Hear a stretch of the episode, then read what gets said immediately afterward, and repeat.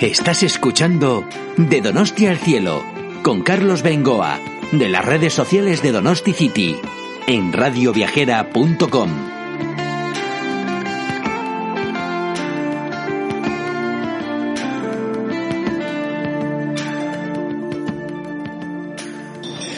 Hola, ¿qué tal amigos de Radio Viajera? Bienvenidos a San Sebastián, una vez más desde esta ciudad que en pleno mes de, eh, bueno, iba a decir en pleno mes de octubre, acabando octubre y en vísperas de 1 de noviembre, tenemos uno de esos días de veroño que solemos decir, con 25 grados de temperatura, luce un sol fenomenal, se está formidable paseando por la Zurriola, hoy además hay olas que están aprovechando los surfistas y aquí enfrente de los cubos de Cursal, por situarnos un poco una cervecería que casi es como mi segunda casa, en la cual os voy a presentar a César, un camarero de Perú que eh, nos va a contar cosas, no solo de Perú, sino cómo vino a España, que creo que empezó por eh, Barcelona o Azpeitia. Eh, bueno, nos lo va a contar el mejor César, muy buenas.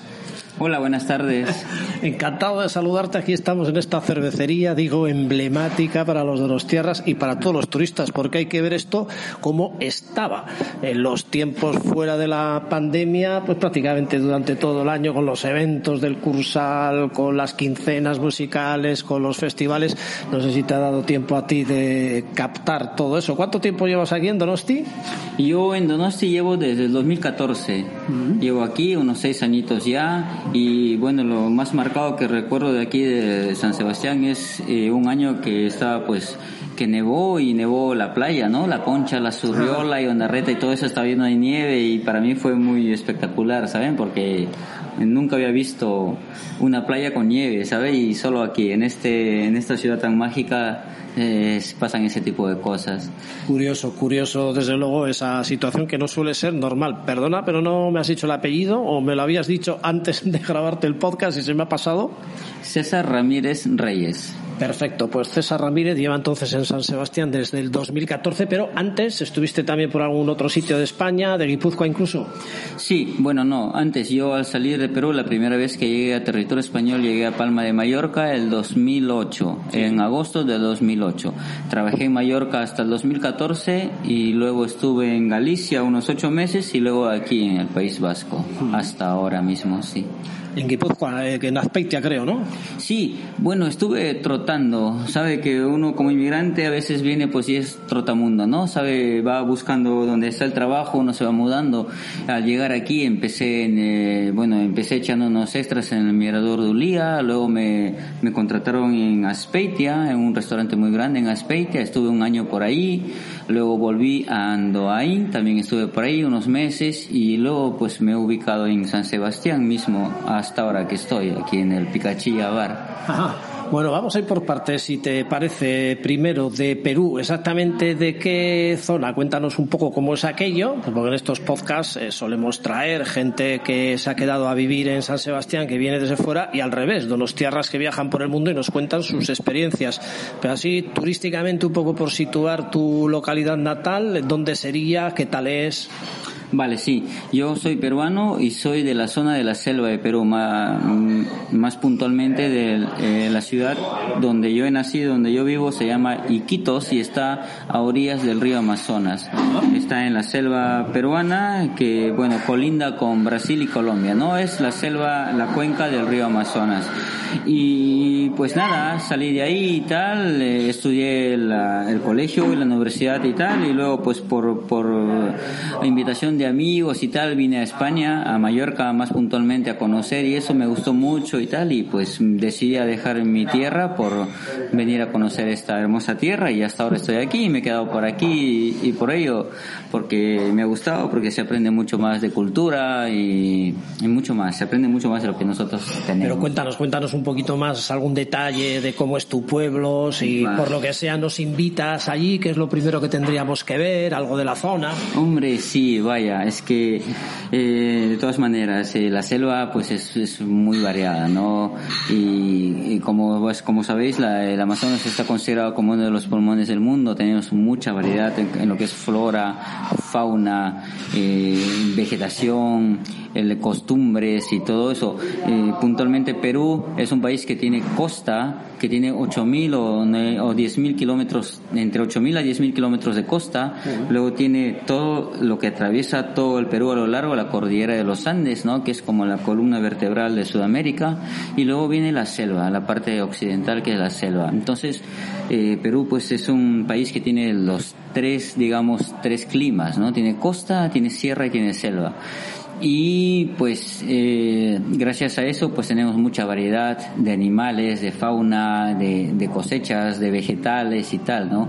Platos típicos, gastronomía, muy buena gastronomía de tres tipos de, de, climas, digamos, ¿no? Costa, sierra y selva, eh, la gente también, costumbres, bailes, danzas y eso.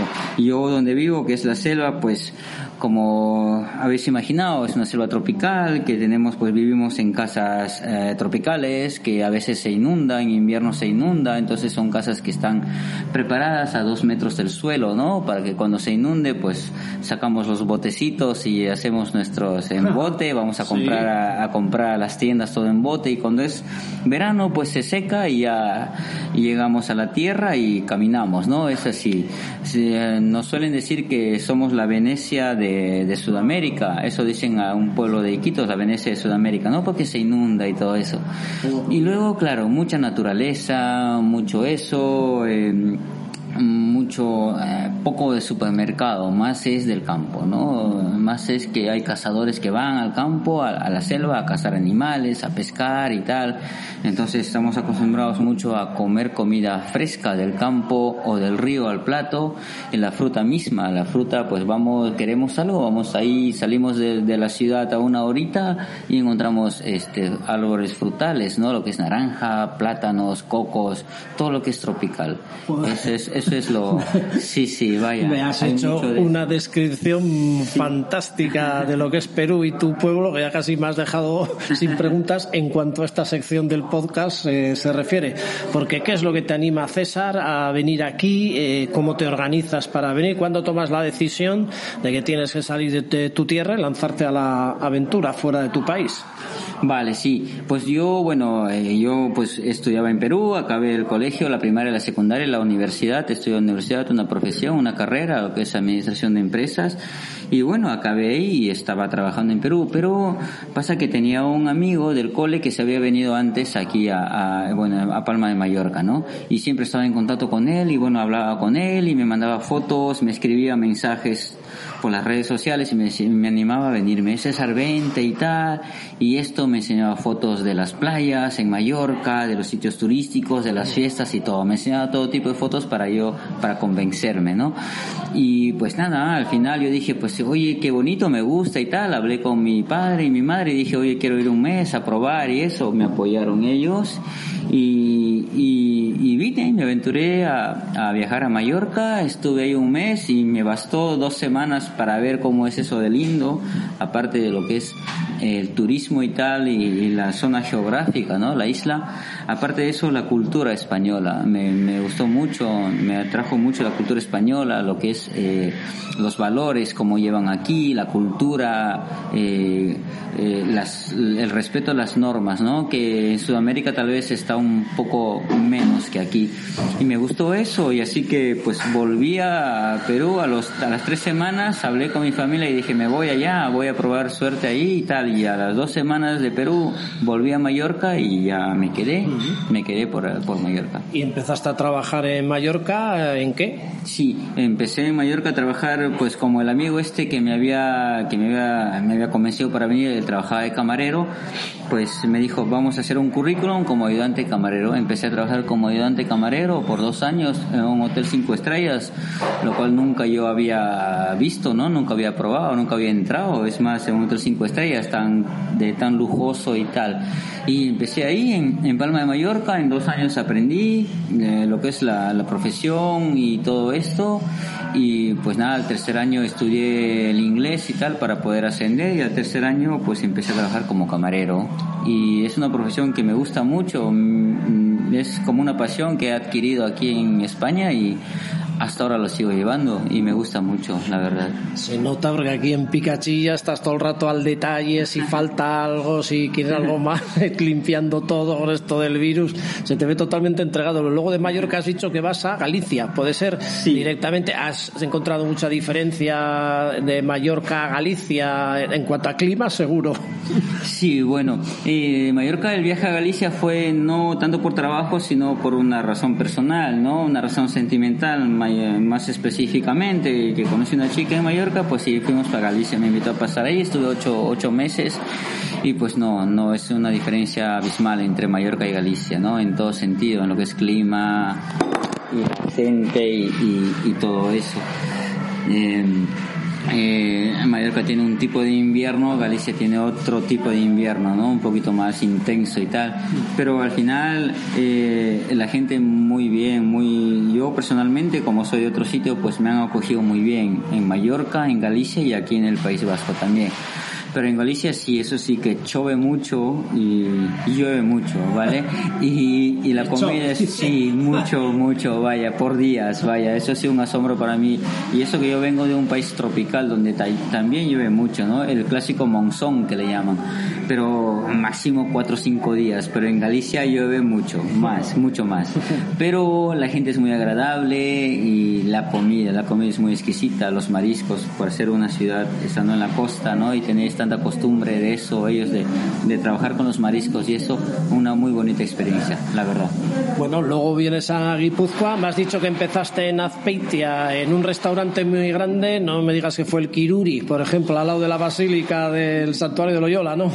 Así mismo, eso es, sí, sí, empecé por ahí, por cosas del destino, un amigo tal me recomendó que necesitaban ahí, bueno, el Kiruri es un restaurante que está especializado en bodas y tal, como es muy grande y tiene salones, pues si yo como en, en Mallorca he aprendido mucho de eso, me recomienda y pues fui una, un fin de semana a echar ahí una boda, a echar unas sextas, me vieron y me dijeron, oye César, si quieres trabajar con nosotros y tal y me quedé un año con ellos, justo frente a la Basílica de San Ignacio, sí. Una bonita que te habrá gustado, ¿no? Un bonito pueblo, Azpeitia. Un bonito pueblo, una bonita experiencia, sí, es muy bonito y, y bueno, he notado ahí el euskera y, la gente euskalduna más, más eh, afianzada, digamos, ¿no? Lo que es, es un pueblo muy adentro, son escaboldonas más afianzados, he visto eh, personas, señores o señoras, pues con las vestimentas típicas y tal, ¿no? Lo cual me ha gustado muchísimo para conocer la cultura y tal, y el euskera, claro que sí, también, y mis primeros, eh, las primeras lecciones del, del dialecto euskera lo he aprendido ahí, gracias a unos clientes, unas personas mayores que me han estado enseñando, ¿no? algunas cosas de, los que era ahí. Pero una muy bonita experiencia, la verdad. Bueno, luego vienes a Donosti, eh, totalmente distinto también, no solo el paisaje, las playas, la gente, la cantidad de eventos que hay, festivales, bueno, gastronomía, ya otra cosa distinta aquí, ¿no? Sí, bueno, una maravilla. Donostia una maravilla. Por algo creo que lo llaman el centro turístico, ¿no? Y lo que es gastronomía. Hay sitios, aquí se conoce mucho. Y yo, aparte que yo soy de Perú y en Perú pues tenemos mucha variedad de gastronomía, ¿no? Por las... Eh, por las zonas que tenemos, Costa y Selva, tenemos mucha variedad y mucha sazón, muchas salsas y todo eso, pero en Donostia he visto mucho, mucho más que en Mallorca, por supuesto, lo que son los pinchos, la variedad de los pescados, eh, cómo preparan la carne y todo eso, y cómo les gusta preparar la comida para, o sea, saben comer bien aquí, ¿no? Preparan bien para comer bien, eso es, y muy bonito, vaya, muy bonito, unas barras muy coloridas de pinchos, en el casco antiguo, por ejemplo, o, o, en la parte antigua, o en, o en Ondarreta, vaya, en todo sitio. Eh, delicioso. aquí no estás en mal sitio, desde luego, una cervecería muy grande, referente San Sebastián, enfrente del Cursal, de la playa de la Zurriola, del puente que comunica con el Boulevard. Eh, eh, bueno, ahora por la pandemia, pues claro, ha bajado el tema turístico en la, en la ciudad. Pero bueno, ¿qué, ¿qué es aquí lo que más se pide, lo que más sacas, tanto de cerveza? Dime una cerveza cerveza tipo, por ejemplo, y una ración, por ejemplo, de las que sacáis. Vale, sí. Bueno, estamos ahora mismo en el restaurante náutico Picachía, frente a la Cursal, que es un restaurante y podemos decir que es un museo también porque tiene muchas cosas antiguas de lo que eran las embarcaciones y la historia de los navegantes en, la, en la antigüedad, ¿verdad? Pues aquí esta es una cervecería. Tenemos cervezas de todo tipo. Eh, la clásica Amstel, eh, cervezas tostadas como el Affligen, Paulaner, Murphys, Guinness. Y luego tenemos cervezas IPA, una, un expositor lleno de todo tipo de cervezas IPA, raciones, pulpos, patatas, eh, y con un diferente sabor porque están hechos de, tienen un proceso diferente a lo de otros lugares, ¿no? Los que son las patatas alioli, las patatas bravas, el pulpo, están, tienen otra forma de cocción. Os invito a que paséis por aquí y, probar y veréis que si uno no prueba, no sabe. Para pasar por aquí, probar, que aquí estamos Frank, Natalia, Miriam o el quien os habla, César y es un local muy grande, tenemos mesas para, para todos y una terraza muy bonita también, tenemos pantallas y todo, cuando hay fútbol, ver fútbol o escuchar bonita música. Y lo que más sale aquí son los mejillones a la roca, que están muy ricos, ¿eh? están muy buenos, así es. Jolín, qué bien has vendido, menudo comercial eres, así que Fran, Oscar y Luis tendrán que estar eh, contentos. Yo ya digo que se te ve a gusto aquí y, y sí, es un referente futbolístico esto también, que viene mucha gente a ver los partidos de la red social. No sé si te gusta el fútbol mucho, poco, si lo sueles seguir. Muchísimo, la verdad. Oh, en Sudamérica el fútbol es como una de las tres pasiones que tiene uno, ¿no? Playa, fútbol y mujeres, dicen. Bueno, son unas, son paradojas que dicen, ¿no? Pero sí, me gusta mucho el fútbol y claro, eh, lo que he encontrado aquí en este bar es que tenemos pues eh, todos los fútbol, los encuentros de Liga Santander, de la Champions, de la Liga UEFA. Tenemos todos los partidos en general. Tenemos tres pantallas grandes para los tres ambientes, para los tres salones aquí dentro. Y muy bien, la verdad, muy contento por la acogida que han tenido aquí. Los, eh, los dueños de este bar son muy, muy acogedores a la gente nueva, más que todos los trabajadores y tal y eso pues motiva a uno, ¿no? A, a tirar para adelante con mucho ánimo y con mucha fuerza. Más bien os invito a que vengáis aquí, cualquier partido de la Real Sociedad, pasar frente a la Cursal, vais a ver una bandera en la puerta de la Real Sociedad, pues entrar ahí, que aquí estamos. Fíjate que era yo un crío cuando el primer peruano que conocí en la Liga Española fue el Cholo Sotil, que no sé si es leyenda allí todavía, si te acuerdas de él. Vaya, sí, claro que sí. Yo, bueno, ese tiempo pues era un poco niño, ¿no? Pero escuchaba a mi padre que él hablaba muy orgulloso del Cholo Sotil, decía, el único indio, hijo, el único indio en el Barcelona, en España, ahí, míralo. Y claro, es que por la forma, por la naturaleza de un peruano, pues se notaba, ¿no? El Cholo Sotil. Es más, el Cholo, nosotros el Cholo es pues el, el más, el más criollo, ¿no? En nuestra tierra, el, el cruce más que tiene, ¿no? Y claro, siempre lo seguíamos y tal, que, que el Cholo Sotil era lo máximo en Barcelona, que había triunfado y, y, en esos tiempos, pues para Perú era un triunfo, ¿no? No como ahora, era el único que había salido de Perú, que vio España y es más, al Barcelona, al equipo de Johan Cruyff y todo ello, ¿no? Vaya, un orgullo muy grande y hasta ahora, ¿eh? Hasta ahora. Ahora el Cholo Sotil está en Perú, ya jubilado y tal, pero hasta ahora recordamos sus buenos momentos del Cholo Sotil, claro que sí. Muy bien, César, pues muchas gracias. Se te ve feliz aquí entre nosotros. Aprovecha eh, para mandar un saludo a tu familia, que te escucharán a través de los podcasts. Sí, claro, pues un saludo muy grande a toda mi familia en Perú, a mis hermanos, a mis sobrinos y a todos mis amigos del barrio y a todos. Y pues eh, nada, os espero que os guste esta, esta pequeña entrevista y a las personas de aquí, de San Sebastián, o los que estáis cerca o los que pensáis venir de vacaciones, pasarse por aquí, frente a la Cursal, que estamos aquí abiertos a partir de las 12 del mediodía hasta las 11 de la noche ahora y probáis, tenemos cervezas de todo tipo, una, una grata atención, comida, raciones terraza, dentro, vale. Solo pasar por aquí, probar y luego voy a dejar los comentarios. Os agradezco por todo. Muchas gracias. Muy bien, muchas gracias César y damos fe, damos fe de todo lo que acaba de vender en estos momentos. Pues así son los podcasts de Donosti al cielo, los podcasts de las redes sociales de Donosti City, aquí en Radio Viajera, como decimos siempre, desde San Sebastián. Un saludo de Carlos Bengoa. Agur.